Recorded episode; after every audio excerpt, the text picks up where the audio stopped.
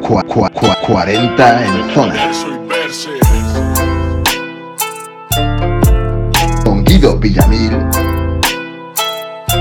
y Adrià Baiget.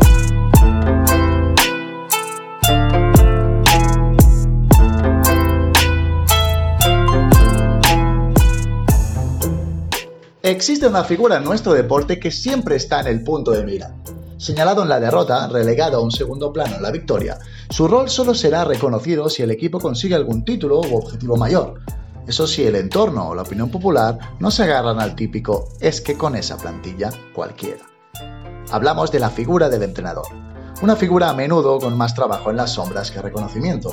Incontables horas de despacho, visualización de vídeos, preparación de partidos y entrenamientos, en la mayoría de ocasiones por un sueldo que no llega a compensar. El entrenador tiene la misión semi imposible de mantener contentos o por lo menos metidos y motivados a 12 jugadores diferentes con 12 mentalidades diferentes y 12 historias diferentes detrás. Unos jugadores que además raramente están de acuerdo con sus decisiones.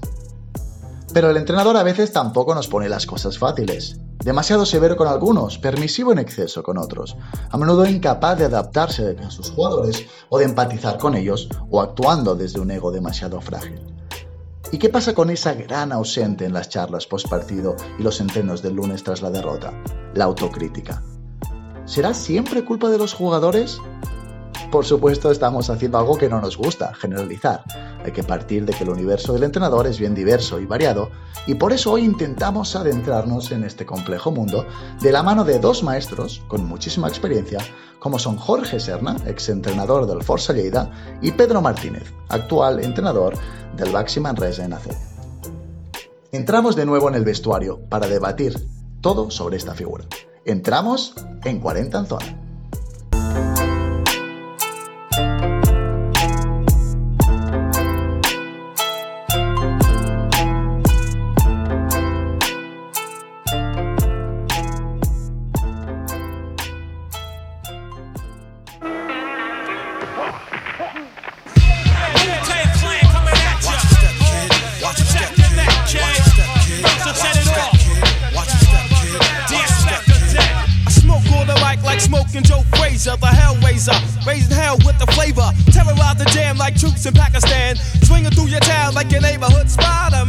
Buenas tardes, Guido Villamil. Buenas tardes, mi queridísimo Adrián Bayet. Volvemos al vestuario, Mil. Volvemos, volvemos, sí señor. Y aunque no creo que nos dejen luchar, pero bueno, como sigue la cosa. Esto, esto es cierto. Oye, ya que lo dices, ¿no lo echas un poco de menos? ¿Quiero ducharme? No, por favor, me ducho religiosamente todos los días. Soy muy maniático. A ver, cabezón, digo en serio, digo lo de, lo de ducharse en el vestuario. Bueno, pasar tiempo en el vestuario en realidad, ¿no? Eso yo lo echo un poco de menos de todo esto que se ha perdido este año con toda la situación. Pues realmente ahora que lo dices, la verdad que sí, ¿eh? porque son momentos al final donde uno también hace equipo, es decir, de estar todos en pelotas, ducharnos, robarle el gel al junior, de que no traemos el gel desde que empezó la pretemporada. ¿Cómo te gusta hacerla del veterano? Bueno, poco a poco, si todo va bien, iremos recuperando este año todas esas viejas y buenas costumbres. Sí, sí, sí, sí. Igual, a ver, seamos agradecidos que hemos podido seguir dándole la pelotita, ¿eh? Totalmente, eso es. Escucha una cosita, me encantó el editorial, me encantó esa lírica, esa, esa fonética que tenés, impresionante. Pero has dejado muchas preguntas en el aire, ¿no te parece? Incluso más de lo habitual para ser, eh, para tú. Es decir, ¿podremos dar respuesta a todas ellas? No, vamos a intentarlo, de eso se trata. Lo que vamos a intentar, de hecho, es reflexionar a partir de esas preguntas. Yo creo que muchas veces lo más importante es eso, hacerse las preguntas adecuadas antes que, que, que afirmar o defender esta postura o, o, la otra. Ay Dios, qué linda esa filosofía tuya, cómo me encanta. ¿eh? No empecemos, no empecemos, que no estamos en clases de ética en la universidad, ¿eh? que, que, que estás de vacaciones. Pero sí, estoy muy de acuerdo contigo. Oye, ojito con el tema de hoy. Entrenadores, ¿qué te parece? Interesantísimo. A ver, como te decía, vamos a tocar varios elementos, muchas preguntas por responder y una gran pregunta es en qué condición tú vas a opinar, de jugador, entrenador, porque a ver, al ser ambas lo tenés complicadito. Cierto, cierto, aunque ya sabes que yo trabajo más con categorías base, no es lo mismo, pero a mí me parece que el programa va a ir más por los derroteros de, de entrenador en categoría senior. ¿no? Bueno, dejaremos que fluya, como siempre, a ver cómo sale. Let it flow, baby. Aquí el que lo tendrá mejor para valorar vas a ser tú, ¿eh? que aunque no estés reconocido como tal, como entrenador, eres el típico jugador entrenador pesado en la pista. Me acaba de llevar pesado en toda la cara, ¿eh? No, pero sí, yo soy pesado por todos lados, adentro, fuera. Pero a ver, yo creo que tú también eres un poquito del mismo perfil, ¿eh? Entonces estamos los dos en el mismo barco. Eh, ba- basta de hablar de nosotros, hablemos de la gente que va a estar aquí, y de la gente que, que sabe de esto, de los que van a opinar, digamos, con conocimiento de causa. Ya los presentábamos en la editorial, pero Guido, recuérdanos, ¿quién nos acompañará hoy? Yes, pues eh, nada más y nada menos que Jorge Serna, ex entrenador del Forza Lleida, y nuestro queridísimo amigo Pedro Martínez, actual entrenador del Baxi Manresa. Eso es, y como preferimos que sean ellos los que nos cuenten cosas, y tienen mucho que contarnos seguro, vamos ya a hacer una pausa y cuando volvamos conectamos ya con Jorge, si te parece, y, y le metemos caña. Por favor, vamos allá.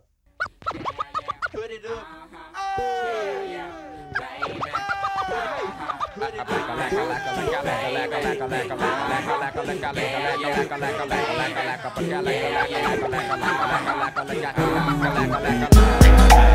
that booze? Everybody move to the back of the booze. Do you wanna bump and slump with booze?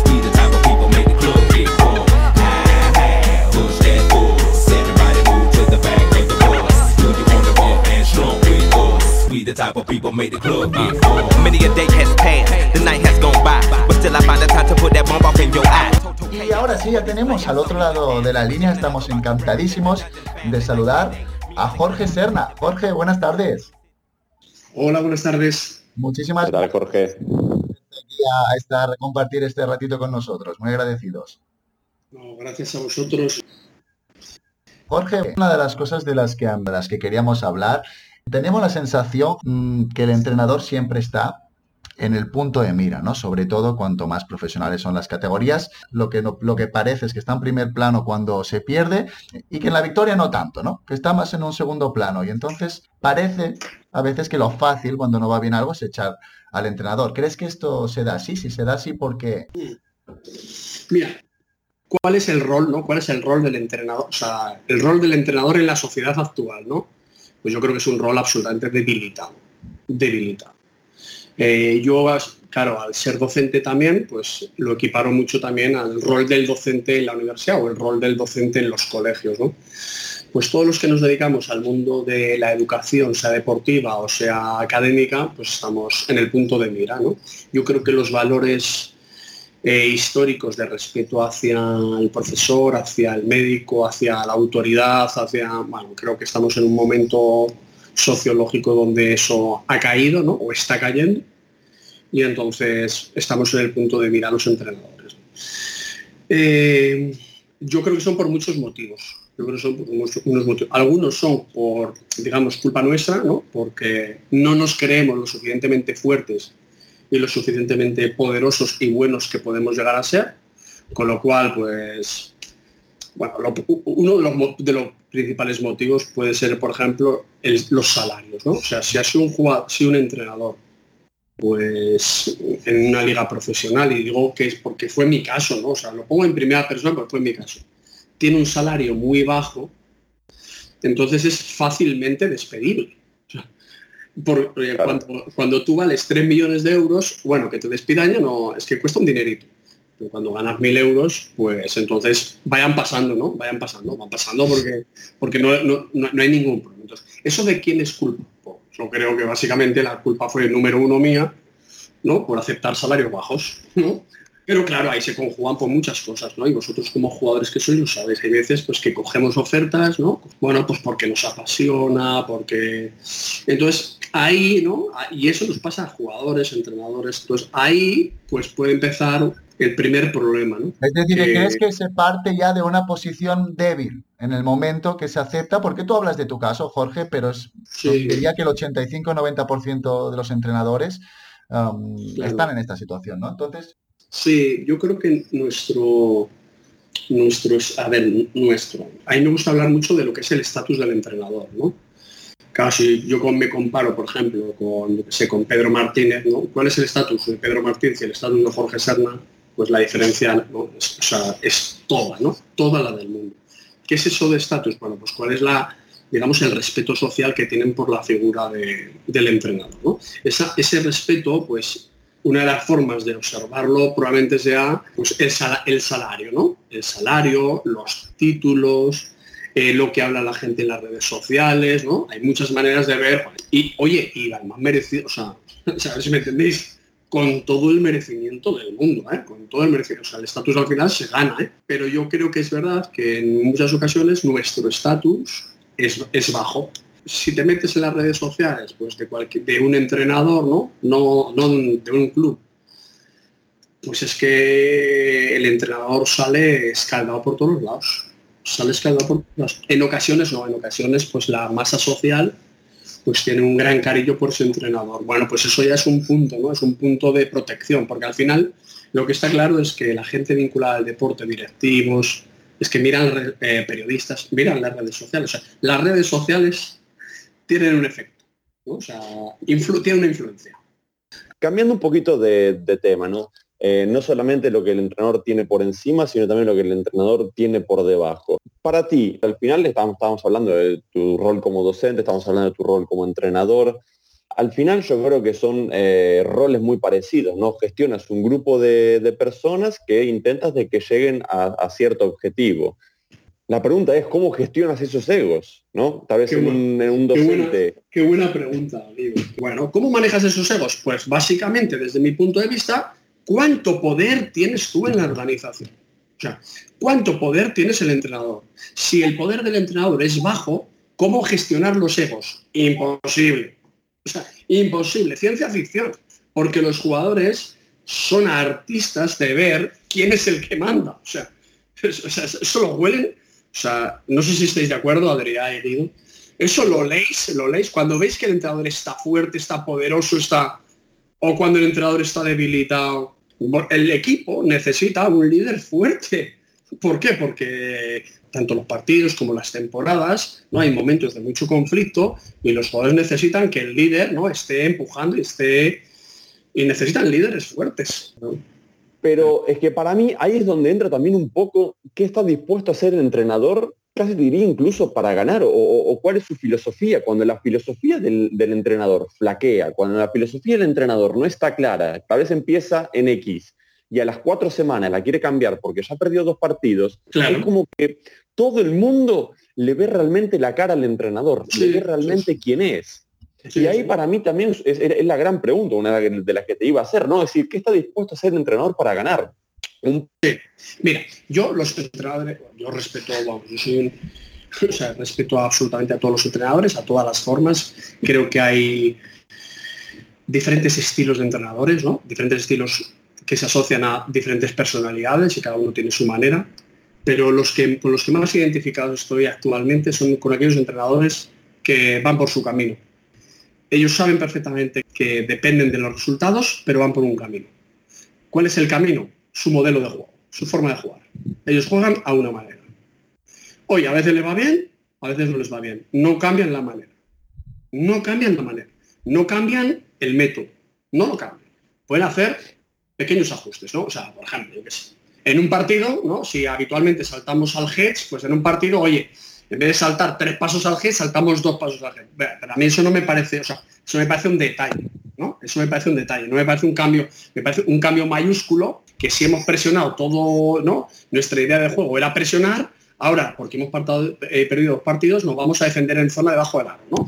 Eso, eso me parece eh, un cambio drástico, ¿no? Y eso es lo que genera duda.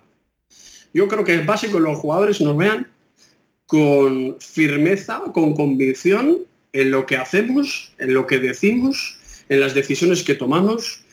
Y cuando ellos ven firmeza y seguridad, pues habitualmente siguen el camino. ¿no? Cuando tambaleas, ¿no? ¿y eso quién te lo da? Pues te lo da el modelo de juego, te lo da tu personalidad, tu modelo de juego y tu método de entrenamiento.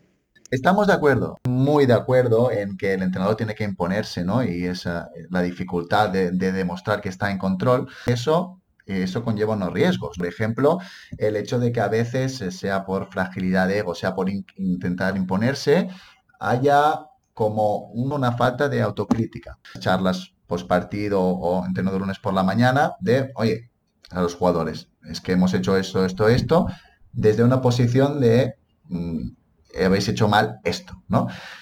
Puede ser que falte en general, nunca es bueno generalizar, ¿no? Pero que, eh, que falte autocrítica en la figura del entrenador y que esta falta de autocrítica venga precisamente por el miedo de decir, es que si me expongo, ¿no? Si me expongo aquí, pierdo o puedo parecer débil. ¿Dónde está ese equilibrio? Creo que los entrenadores en general tenemos bastante autocrítica, ¿vale? En general tenemos bastante autocrítica. Una cosa es la autocrítica que podemos hacer de puertas hacia adentro, hacia nuestro staff, y otra cosa son los mensajes que podemos enviar al resto del equipo, a los, A eso a me los refiero. jugadores. A Me explico. Yo he cometido muchos errores. Yo he cometido, yo me he flagelado delante de mis jugadores profesionales. Eso no lo puedes hacer porque te debilita. O sea, tú puedes hacer, oye, mira, eh, dijimos de defender por detrás en este bloqueo, ¿no? Nos han metido cuatro triples. Oye, chicos, esta es mía porque yo decidí esto y nos han metido cuatro triples. Bueno, a mí eso me parece bien por parte del entrenador. No pasa nada, ¿no? Es una decisión estratégica, nos han metido cuatro, hemos perdido par- no pasa nada. Una cosa es eso y otra es la autoflagelación, ¿no? No, no, no. No, no porque, no porque eso tampoco da confianza a los jugadores, porque los jugadores necesitan, oye, me he equivocado, o sea, el coach se ha equivocado, pero está fuerte. El coach se ha equivocado en algo, pero claro, si el coach se equivoca, se equivoca, se equivoca y lo dice y lo dice, y oye, y nosotros los jugadores, oye, oye, que nosotros no nos equivocamos. Entonces entramos en un estado de excesiva relajación. No, yo te entiendo, Jorge, te entiendo. Yo creo que, que la virtud, la virtud está en el término medio, siempre en el equilibrio. Entonces, ni autoflagelación, ni una cosa ni la otra. Pero de puertas adentro, sí que es verdad. Yo, por ejemplo, como jugador, eh, me gana mucho más el respeto un entrenador si de primeras no es mm, llegar el lunes y es, habéis hecho esto mal, habéis hecho esto mal, hecho esto mal, si se empieza a decir, mira, yo podría haber hecho esto mejor, como entrenador podría haber hecho esto mejor. Luego, como equipo, pam, podríamos haber hecho esto, podríamos haber hecho lo otro. No creo que sea la tónica general, igual que en declaraciones, ¿no? Cuando ya subes en ligas eh, donde se hacen declaraciones post partido, ¿cuántos entrenadores he escuchado decir, eh, no, pues hoy no he planteado bien el partido, con mi cuerpo técnico tenemos que hacer? ¿Y cuántas veces he escuchado, no estamos acertados de fuera, estamos muy flojos en defensa? Yo entiendo que una parte es eh, pues defender tu postura como entrenador de cara pues al club. Es un tema muy delicado el tema de la prensa. Saca, saca el tema uno que ha estudiado perio- periodismo. Claro, claro, claro, el, el tema, el tema es que, casa. el tema es que el entrenador, ¿no? El entrenador eh, tiene que ser un poco camaleónico. Es decir, una, eh, tú cuando haces una rueda de prensa, yo cometía, yo iba a las ruedas de prensa, iba a pecho descubierto. No, no estamos defendiendo bien el bloqueo directo, no, tal, no sé qué, no estamos. Bueno, eso es un grave error. Es que eso es un grave error. Tú tienes que ir a la sala de prensa con la idea de enviar un mensaje. Y ahora decides si ese mensaje va a los jugadores, si ese mensaje va a, a los medios de comunicación, si va a los aficionados, vas con un mensaje. Si ese mensaje vas en que tú no has estado bien, tú no has estado bien, tú no has estado bien, pues es que te van a, es que te van a acribillar a ti, pero es que eso tampoco es bueno para el equipo, ¿me explico? O sea, en el romanticismo puro de Romeo y Julieta sería fantástico lo que tú dices, no, oye, oye, mira, no pasa nada, tal, me he equivocado. Ya, ya, ya, ya, pero que es que pero que estamos en el mundo de los negocios. No estamos en, estamos en el mundo de los negocios. Y en el mundo de los negocios, si tú estás débil, te ven débil, eh, durar dos días. Eh, no, es, no es fácil, no es fácil, no es fácil la posición del entrenador, porque cada una de las palabras que dice, eh, sobre todo tanto en, bueno, eh, en todos los entornos, en el vestuario, con los árbitros, con la junta directiva, con los medios de comunicación, todo lo que dice tiene un efecto. el- es muy complicado para el entrenador. Es que esto resume un poco todo lo que hablamos. Qué complicado es ser entrenador. Yo creo que es una de las conclusiones que podemos sacar de... Adrià, con una conclusión es que el entrenador, el entrenador es una profesión de alto riesgo. Sí. Altísimo, altísimo riesgo. Tenemos que ir con, eh, con la bombona, con- o sea, apagando fuegos constantemente, altísimo riesgo. ¿A ¿Qué sucede? Que muchas veces pues, la gente que habla en las redes sociales o lo- pues ven lo que sucede el sábado, ¿no? Ya, pero es que lo que sucede el sábado es, es una parte, ¿no? Es una parte de toda la complejidad que lleva a entrenar, ¿no? Muy interesante, Jorge, y interesantísimo el viaje por, por el, el variado rol del, del entrenador. Nada, Jorge, agradecerte muchísimo tu, tu tiempo. Nada, muy agradecido por vuestra invitación. Disculpar que a veces me emocione la comunicación. Soy así, soy, soy así. Yo entreno hasta cuando doy charlas. o cuando estoy en entrevistas estoy entrenando. Soy muy, ¿no? muy beligerante a veces, pero es mi forma de comunicar, de expresar, de vivir la profesión. Y hay veces ¿no? que me, me cuesta, ¿no? Me cuesta que lo que me sale del corazón vaya al cerebro para dar una respuesta más, digamos, más comedida, más estratega, ¿no?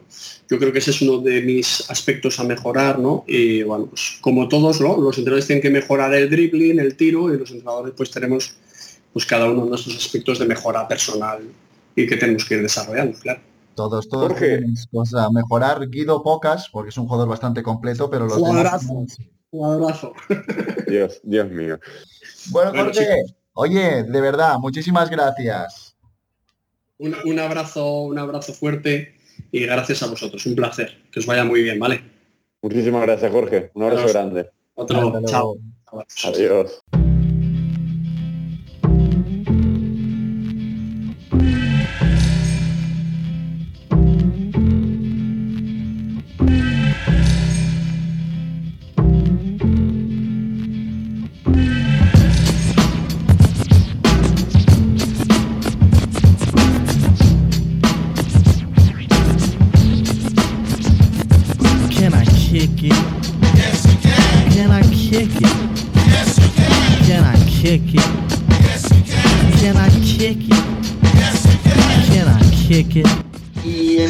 Vuelta ya tenemos al otro lado, es un auténtico placer poder saludar a Pedro Martínez. Pedro, muy buenas tardes, muchas gracias. Hola, hola, buenas tardes.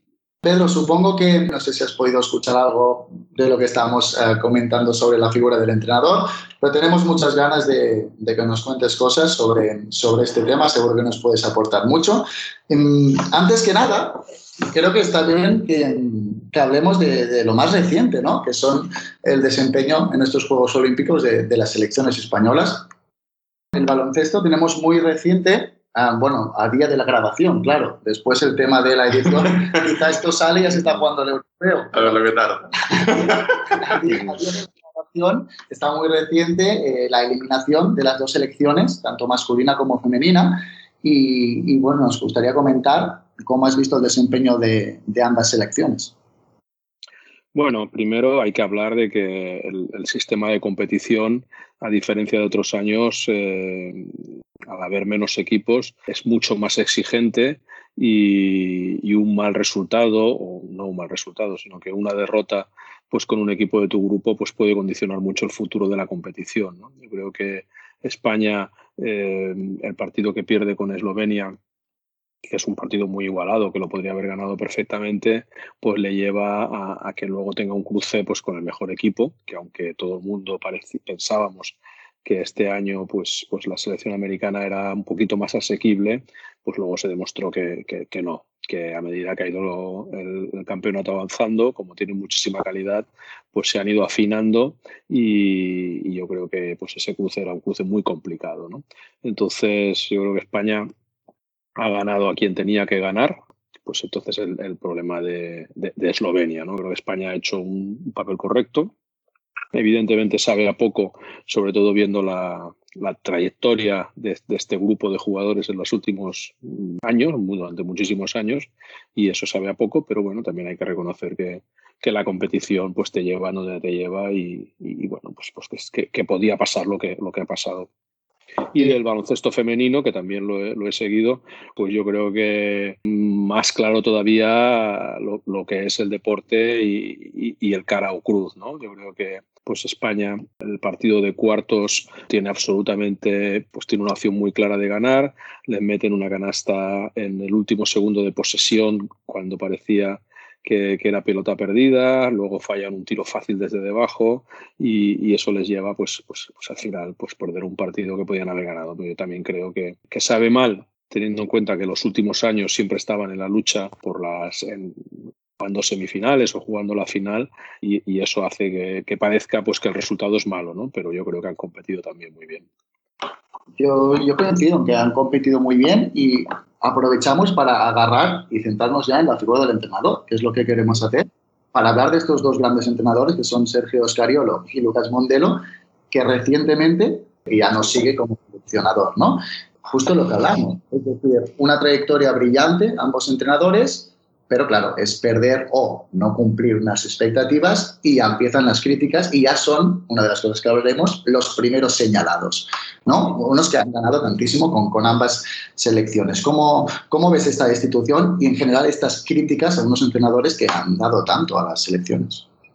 Bueno, la destitución no, no, puedo opinar porque desconozco lo, los motivos y no tengo una información más allá de, de saber que, que Lucas Montelo durante muchos años ha hecho un trabajo magnífico con, con este equipo, ¿no? Pero desconozco interioridades y desconozco la, las razones que han llevado a, a, esta, a esta situación. Y como bien apuntas, pues sí que es verdad que muchas veces pues la figura del responsable técnico mm, está en el ojo del huracán, ¿no? Y entonces pues han producido unos resultados que sin duda tiene, tienen que ver con el trabajo del entrenador, pero no solamente del entrenador, ¿no? Hay más, más gente, eh, las jugadoras, eh, muchas más personas que, que, tienen que ver en que, en que no se hayan conseguido unos resultados esperados y en cambio, pues como pasa habitualmente en el mundo del deporte, no, no solo en el de baloncesto, pues, pues el entrenador es el, el máximo responsable de esa situación.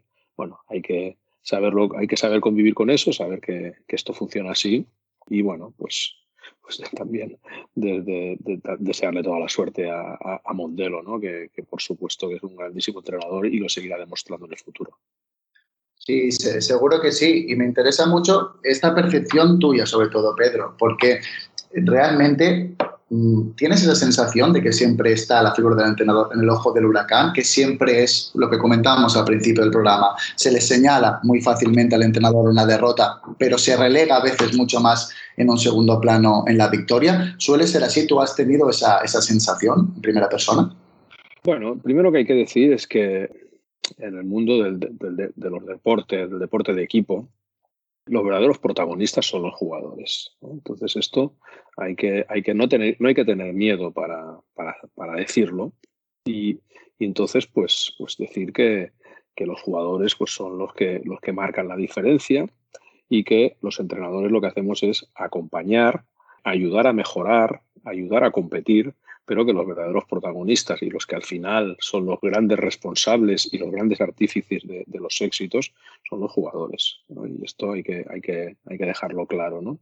A partir de ahí, pues hay entrenadores que por su capacidad consiguen que un grupo eh, dé su máximo rendimiento. Pues esto es lo que se espera de un entrenador, ¿no? que ayude a que los grupos den el máximo rendimiento. Entonces, a mí me parece no sé si lógico, pero me parece que es lo que hay, que en momentos de, éxito se responsabilice especialmente a, los jugadores de ese éxito y que el entrenador quede en, un segundo plano. ¿no? Yo esto creo que, hay que asumirlo y cuando pasa al revés, pues también hay que asumirlo, hay que asumir qué es lo que sucede, digamos, ¿no? Pues que al entrenador se le señala pues porque no ha sido capaz de conseguir el máximo rendimiento. Eh, en los dos casos no es una verdad absoluta. O sea, que, que sea algo a asumir y que no debemos hacernos eh, mala sangre ni, ni, pensar que el mundo es injusto porque sucede así.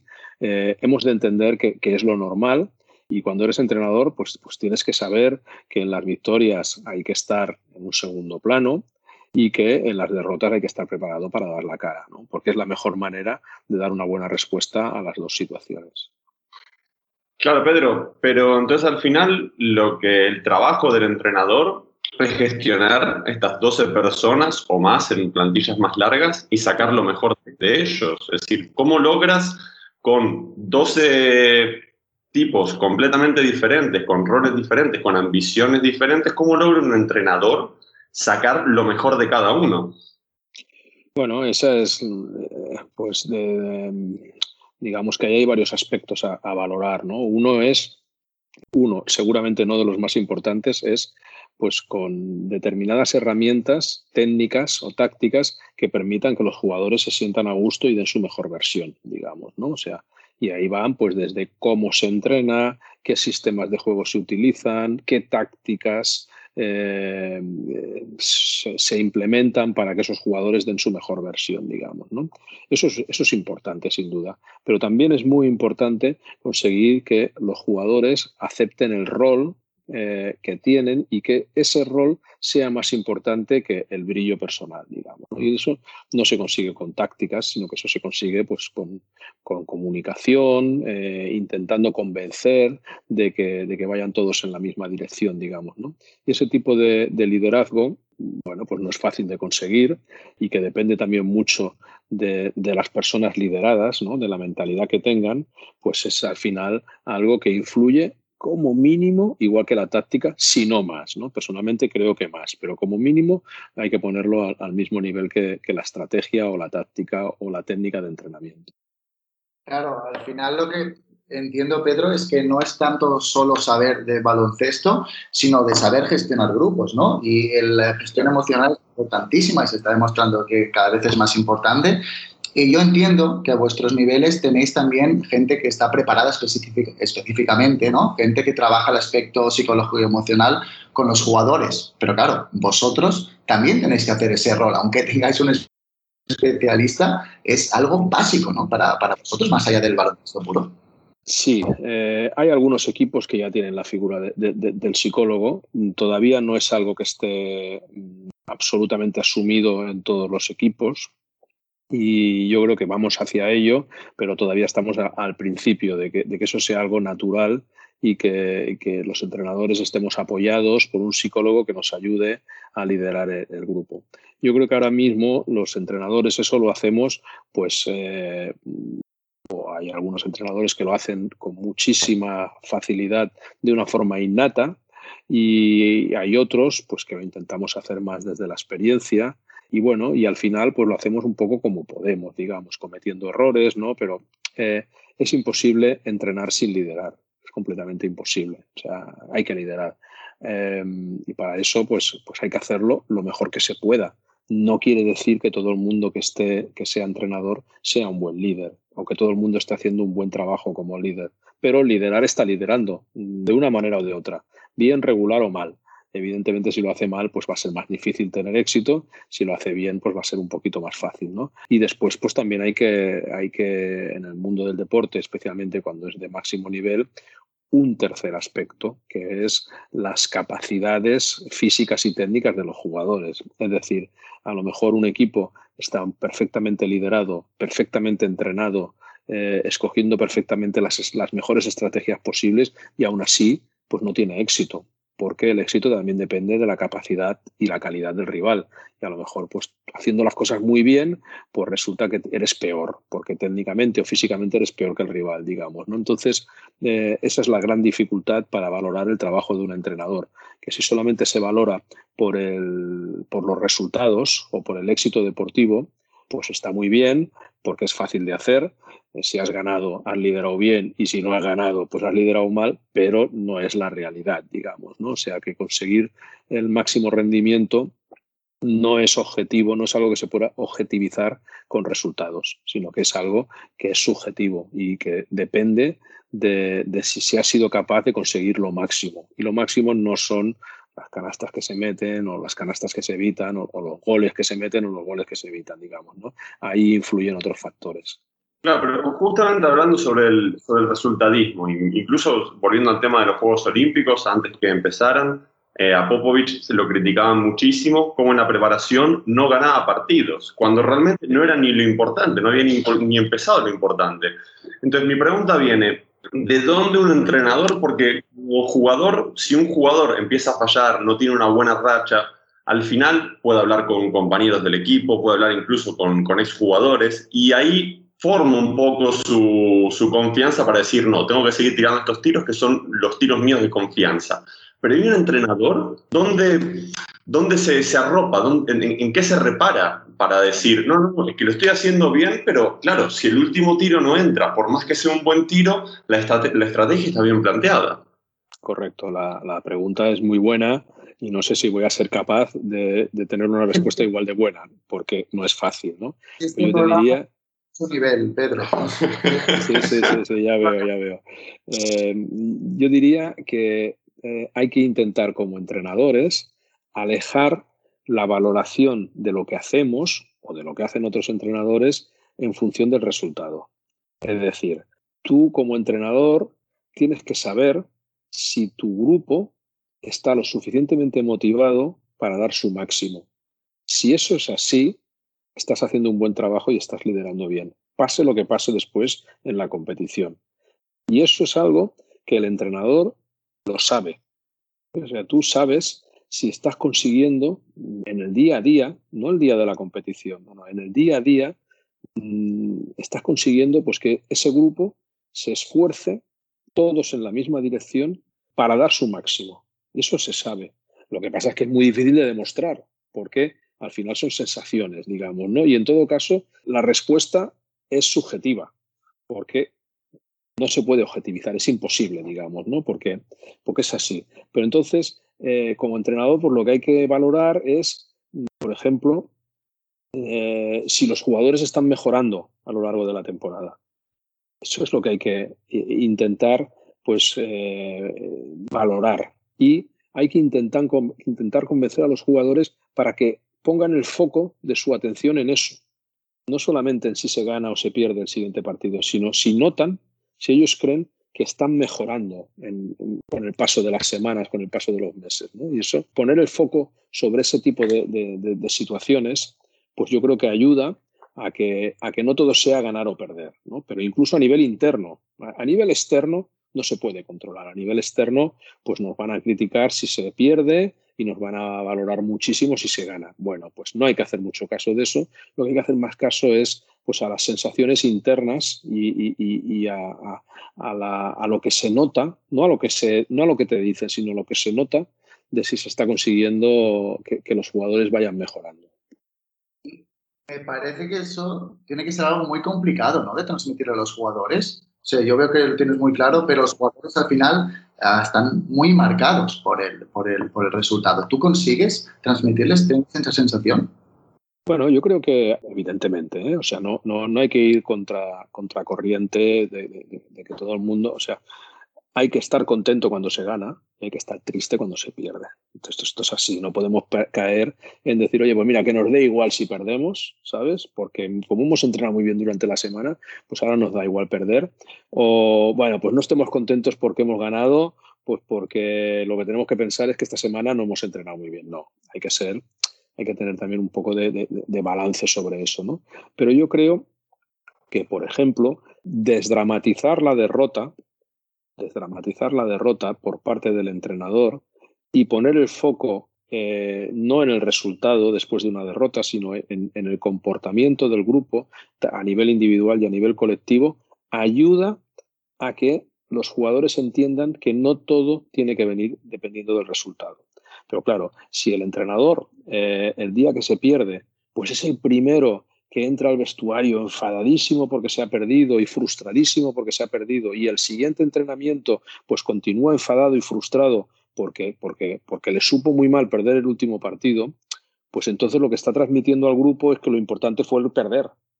O al revés, ¿no? Si el entrenador cuando se gana, pues entra en el vestuario absolutamente eufórico y el siguiente día en el entrenamiento dice, bueno chicos, como el otro día ganamos, pues hoy vámonos a tomar una Coca-Cola, ¿no? Porque qué bien que ganamos, qué contento que estoy, digamos, ¿no? Pues tú estás poniendo el foco en el resultado. Entonces, pues ese grupo, mm, claro, va a ser resultadista, ¿no? En cambio, si después de perder, pues eres capaz como entrenador de decir, bueno, vamos a ver qué hemos hecho bien en este partido, vamos a subrayarlo, ¿no? Y esto que hemos hecho bien, pues que quede claro, ¿no? Y, y, vamos a analizarlo y vamos a ponerlo encima de la mesa. Y lo que hemos hecho mal, también vamos a analizarlo y ver qué podemos hacer en los próximos entrenamientos para mejorar esto que no nos ha salido bien en el entrenamiento, ¿no? Entonces, eso es una forma de liderar no resultadista, que no es fácil, que no es fácil, pero que ayuda a que el grupo se centre en la mejora, ¿no? De lo que se hace bien y lo que se hace mal, independientemente de los resultados. Porque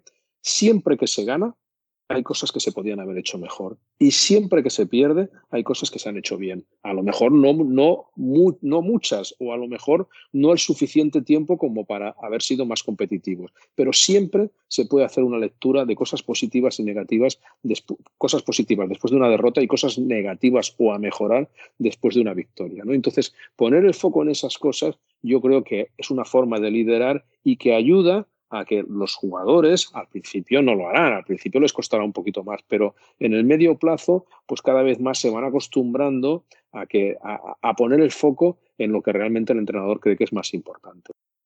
Claro, y entiendo que esto tiene que ser un trabajo y un esfuerzo de puertas hacia adentro, porque de puertas hacia afuera sí que ese resultadismo se ve y afecta a los jugadores y cuerpo técnico, ¿no? Es decir, normalmente la prensa te va a cuestionar según el resultado, incluso seguro que la directiva ah, al final te está apretando según el resultado. ¿Cómo lidias también con esas presiones de puertas hacia afuera, ¿no? Intentar dejar que no entren o transformarlas, porque vienen también de un resultadismo.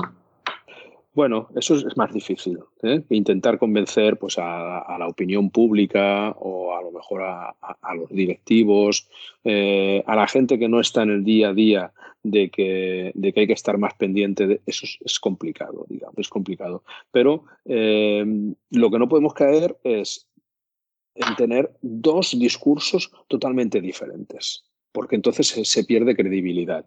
Es decir, lo que no podemos estar es teniendo una opinión pública que se basa única y exclusivamente en el resultado y luego tener una opinión íntima o interna con el equipo en que se basa solamente en el, en el, rendimiento y en el esfuerzo, porque entonces se pierde credibilidad, digamos.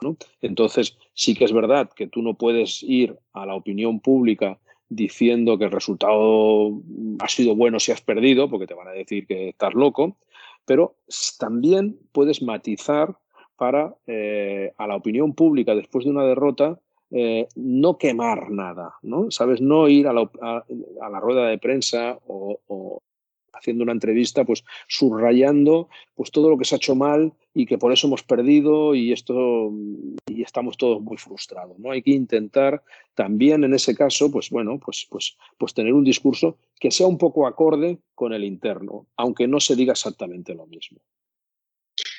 Vale, eh, ahora, imaginando que, que, que los, los, los, jugadores siguen esa dinámica, logran entenderlo, eh, siempre hay un rebelde o siempre hay alguien que no está de acuerdo y, de todas formas, cuando las cosas no funcionan bien o cuando los resultados no se le dan o no juega los minutos que él cree que debería jugar, se termina pasando de la raya. Y si al final estamos de acuerdo en que el rol del entrenador es de gestionar y motivar a esa gente, una persona de que va en contra de esa tendencia o que incluso desafía al entrenador no es bueno para la dinámica del equipo. Entonces, ¿cómo un entrenador es capaz de separar o de aislar o de reintegrar a ese jugador a una dinámica positiva de que los lleve a todos a hacer mejor las cosas? Bien, bueno, pues depende, depende de, la situación, digamos. O sea, no hay una, una respuesta. O sea, yo te podría decir, pues mira, a ese jugador hay que sacarlo inmediatamente del equipo. ¿no? Pero yo creo que no sería una buena respuesta. O el entrenador lo que tiene que hacer es, en ese caso, pues eh, coger al jugador y llevárselo a comer y hacerle ver que está equivocado y tal, ¿no? Y eso puede las dos cosas que te he dicho pueden funcionar o cualquier otra que se te ocurra como respuesta a esa situación de crisis que, que estás planteando puede funcionar. Y entonces, ¿cuál es la buena? Pues depende, depende de la persona, depende de la situación, ¿no? Entonces, lo que está claro es que eso hay que gestionarlo. O sea, eso no se puede mirar para otro lado, ¿sabes? Pero eh, gestionarlo de una forma muy agresiva, pues seguramente es, puede ser muy negativo, digamos, ¿no? Una forma muy agresiva es diciendo, expulsando a, esa, a esa persona, digamos, ¿no?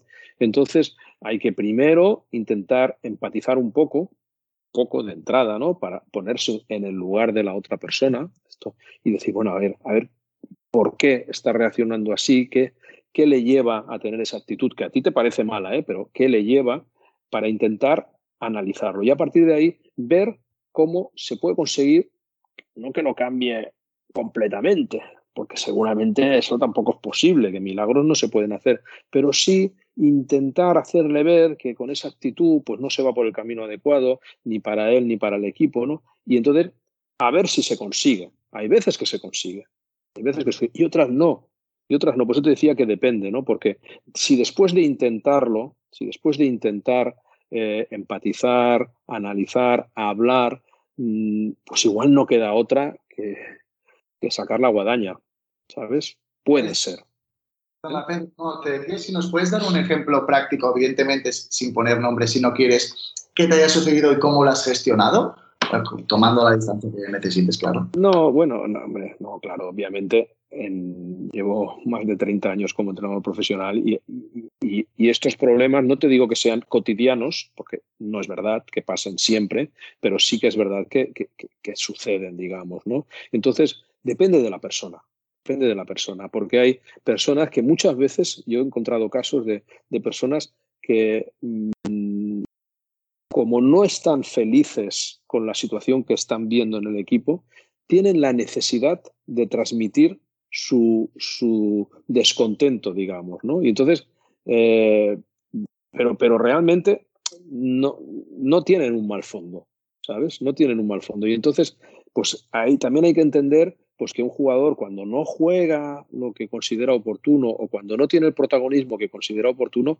también hay que entender que, que- eso lo pueda transmitir, siempre y cuando haya mínimo de educación, mínimo de respeto, ¿no? Todo puede pasar. O sea, no hace falta, no, tampoco podemos esperar que, que- que un jugador no esté contento con, con una situación y que venga cantando al entrenamiento, ¿no? Es, hay que entenderlo, ¿no? Entonces lo que hay que ver es si esa actitud le perjudica mucho o poco, mucho a, él y al grupo.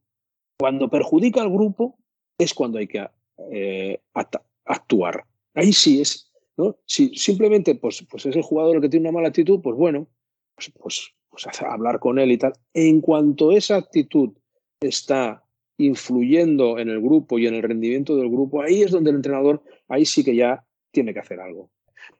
Cuando ese tipo de actitudes influyen en el grupo, hay que actuar, Claro. hay que gestionar. O sea, no, no se puede decir, bueno, va, a ver si ganamos el próximo y este entonces se calla, ¿no? Porque cuando se gana, seguramente pues se va a callar un poquito más. Pero eso, eso no es actuar y eso no es gestionar, digamos, ¿no? Entonces, eso es esperar que las cosas se solucionen solas.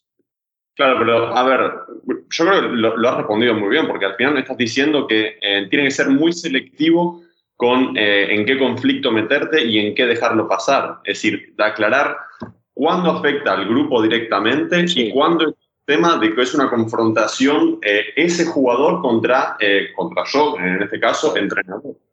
Perfecto, sí, se entendió perfectamente. Sí, sí, sí, se entendió muy bien, se entendió muy bien. Yo quería comentar, Pedro, porque vi en una entrevista, cambiando un poquito de tercio, porque una de las cosas que nos interesaba preguntarte es em, qué consideras, qué aspecto consideras aspectos clave para, para ser un buen entrenador, ¿no? Y me gustó mucho una referencia que, que hiciste a Darwin o a un autor que citó a Darwin, no, no lo sé exactamente, no lo recuerdo, pero que decías que, que lo más importante no era ah, ser el más listo o el que más baloncesto sabía, sino que tenía más capacidad de adaptarse. ¿no? Y me y quería que nos explicaras un poco más ese concepto y si crees que eh, precisamente es una de las claves, esa capacidad de adaptación.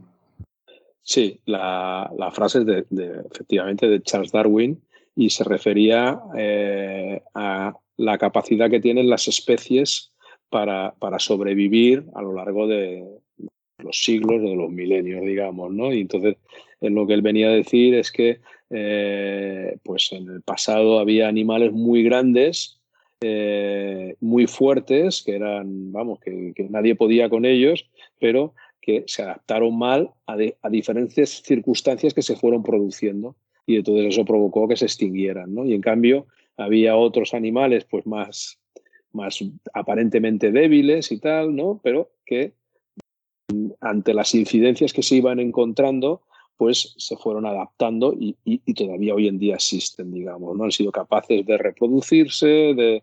Bueno, y entonces eh, esto que lo decía Darwin referido a, a- a los animales, digamos, ¿no? Y que yo creo que, que- que es así, si lo piensas, pues tiene todo el sentido, pues yo creo que también... De corte, pero nos, nosotros somos los reyes del reino animal precisamente por eso, porque no éramos los más fuertes y nos volvimos a Efectivo, claro, claro, claro. Haciendo equipos, ¿no? Precisamente nuestra capacidad de socialización fue una de, Sí, sí, sí. de las muy aplicable. Y, ahí- y seguro, eh, está muy bien, como animales hemos sido capaces de, de sobrevivir a pesar de todas las barbaridades que hemos hecho a lo largo de la historia, ¿no? Pero hay animales mucho más pequeños y que dices, ¿cómo es posible que, pues, que las hormigas todavía existan, ¿no? Y desaparecieran, pues, bueno, pues es por su capacidad de adaptación sin ninguna duda. Y esto no lo digo yo, lo dijo, lo dijo Darwin, digamos, ¿no? Entonces, los, roles, los roles que hablábamos también. Claro. Claro. Sí, sí. Entonces, eh, en el mundo de los entrenadores, en el medio largo plazo pasa un poco lo mismo, digamos, ¿no? O sea, para estar muchos años eh, siendo entrenador, pues sin ningún tipo de duda hace falta la adaptación. ¿A qué? Pues a que el balon, primero, a que el baloncesto va cambiando. No es lo mismo el baloncesto de hace 20 años como el baloncesto de ahora. ¿Por qué? Pues porque cambian las reglas, cambian los físicos de los jugadores, cambia la técnica de los jugadores, cambia la mentalidad de los jugadores, ¿no? Los jugadores hace 20 años pues tenían una mentalidad porque la sociedad entonces era de una manera y hoy en día es de otra, digamos, ¿no? Y entonces, como entrenador, tú no puedes decir, no, es que yo cuando le echaba una bronca a mis jugadores hace 20 años, ahora vale. No, ahora no vale. Ahora tienes que hacerlo diferente. ¿Por qué? ¿No? Eh, porque los, mensajes llegan diferentes, digamos. Entonces, a eso me refiero, que, un, entrenador eh, en un mundo tan cambiante, luego también, por ejemplo, hablando en mi caso, que llevo bastantes años, pues he estado en, en muchos equipos que son diferentes. Y tú no puedes decir, pues yo aquí voy a entrenar en el Baxi Manresa igual que entrené en el Gran Canaria o igual que entrené en, el Juventud, porque te tienes que adaptar.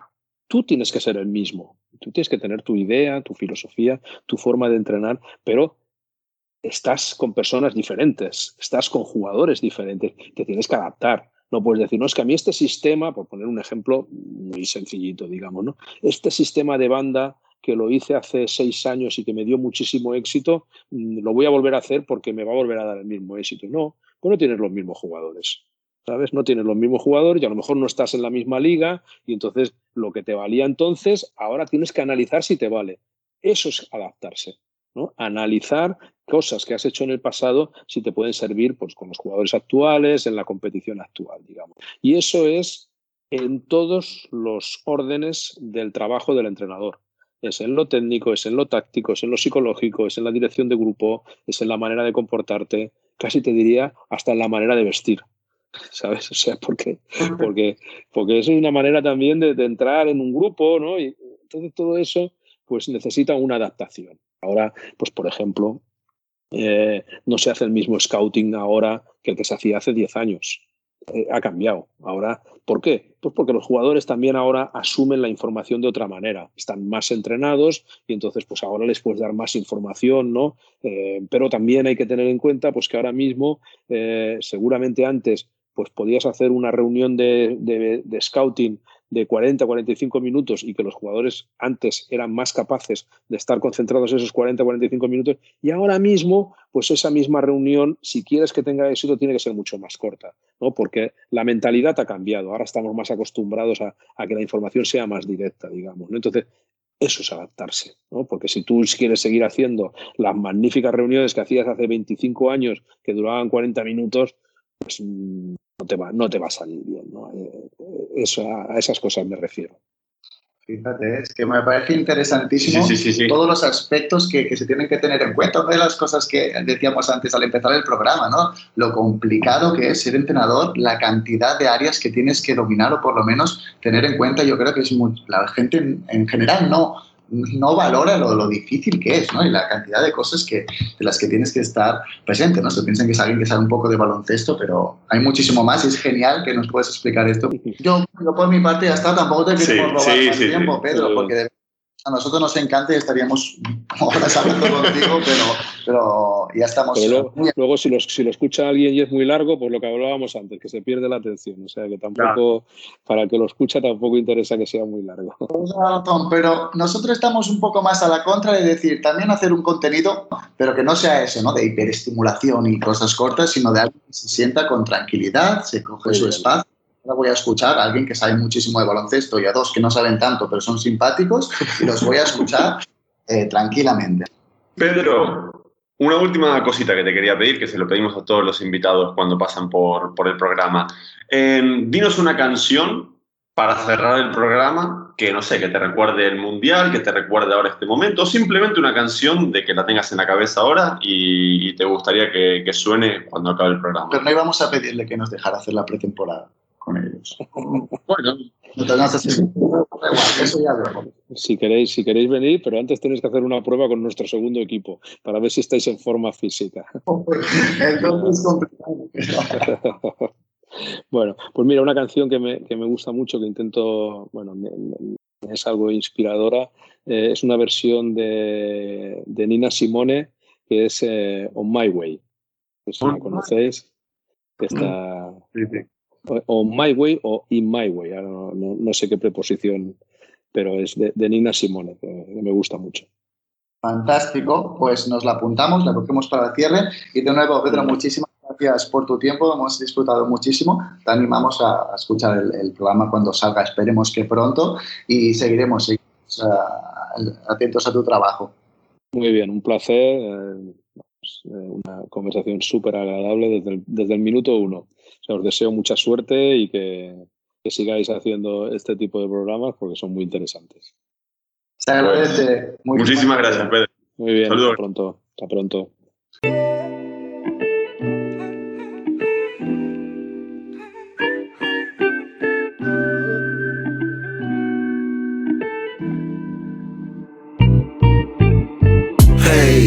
De mi mano y vamos lejos. Ella es la más bonita, no necesita espejos.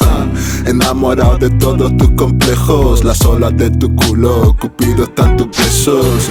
Mami, coge de mi mano y vámonos. Que yo creo en ti, no necesito a Dios, no necesito a dos. Solo quiero que te escuches la canción y te encierres conmigo en la habitación, ya. Pues con este pedazo de tema, este caramelo de Dasco en sí que escuchamos de fondo, damos por finalizado el programa de hoy, Guido. Sí, pero a ver, cuéntanos un poquito más de este, de este gran artista, que poco sabemos de él. Y un poquito de promoción, nuestro amigo y compañero Oscar Engomo, Dasco en sí. Ya podéis ver en Spotify, está sacando unos singles terribles en el mejor de los sentidos y creciendo muchísimo en este panorama de, de- de la música urbana del territorio. Mm, vamos cerrando porque, bueno, nos hemos alargado. Espera, que nos hemos olvidado de los patrocinadores, Gallet, que no, que, que- que no, no- no has dicho los patrocinadores al principio, tío. Toda la, razón, toda la razón del mundo. Pedimos disculpas a los patrocinadores. Bueno, supongo que lo entenderán. Bueno, a ver, que no pasa nada, tranquilo, a ver. eh, lo lo decimos ahora y ya está. Tiramos Sí. con eso para adelante. Mención, mención rápida. Va, sí, va, va, me parece bien. Em, mención, agradecimiento especial a los patrocinadores de hoy, que los tenemos por aquí, a- al restaurante de México. Restaurante mexicano, perdón, em, favorito de la selección española. Estamos hablando de nuestro patrocinador Guido Rancho Hernán Gómez, tu restaurante favorito. Rancho, rancho. Rancho Hernán Gómez, pero no olvidemos que Pero, pero- pero hay más, imagina, ¿no? De que Hay es más. el único. por supuesto, A ver, a ver, a ver. Rancho Hernán Gómez, eh, tenemos Sorpréndeme. tenemos ah, la floristería favorita de nuestra selección también. Supongo que sabes de quién hablamos. Hablamos de Floristería Víctor Clavel. Gracias, Floristería Víctor Clavel, por el apoyo. Gracias, Rancho Hernán Gómez. Joder, y, y por favor, no, no nos olvidemos, no nos olvidemos de este- del, del gran torneo de golf que, que está próximo a, a realizarse. cierto, también han querido patrocinar nuestros amigos de Abierto a Valde. El... No, vale, vale, ya, vale. Ay, por favor.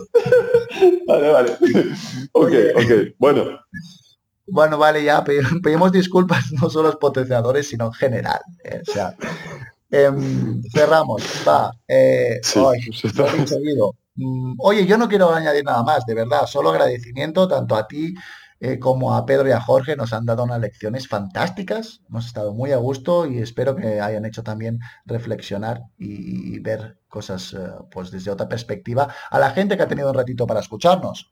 sí, sí, sí. Y yo les adelanto a la gente de que eh, aún hay mucho más contenido por, por escuchar, así que quédense ahí, que el siguiente programa va a estar también muy interesante. Por supuesto, tenemos muchos temitas. Estamos abiertos también a recomendaciones, sugerencias, dudas, tanto de entrevistados como de temas, ¿eh? Pero ya tenemos algunas cosas cociéndose que iremos sacando poco a poco. Guido Villamil, muchas gracias. Eh, es un placer, de verdad, compartir mi tiempo contigo.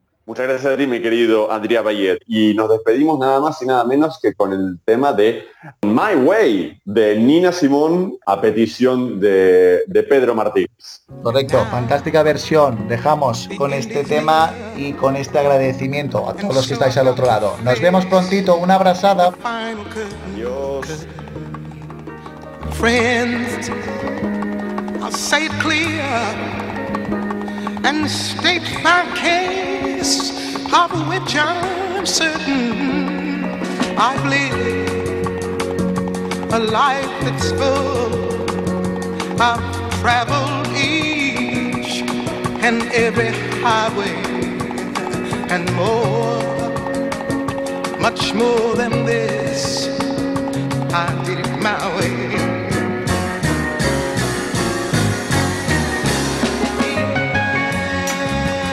Regrets. I've had a few, but then again, too few to mention.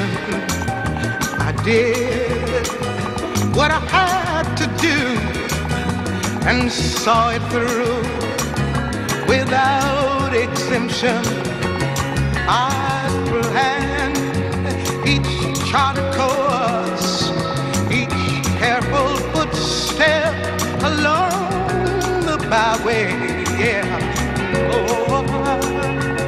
more than this,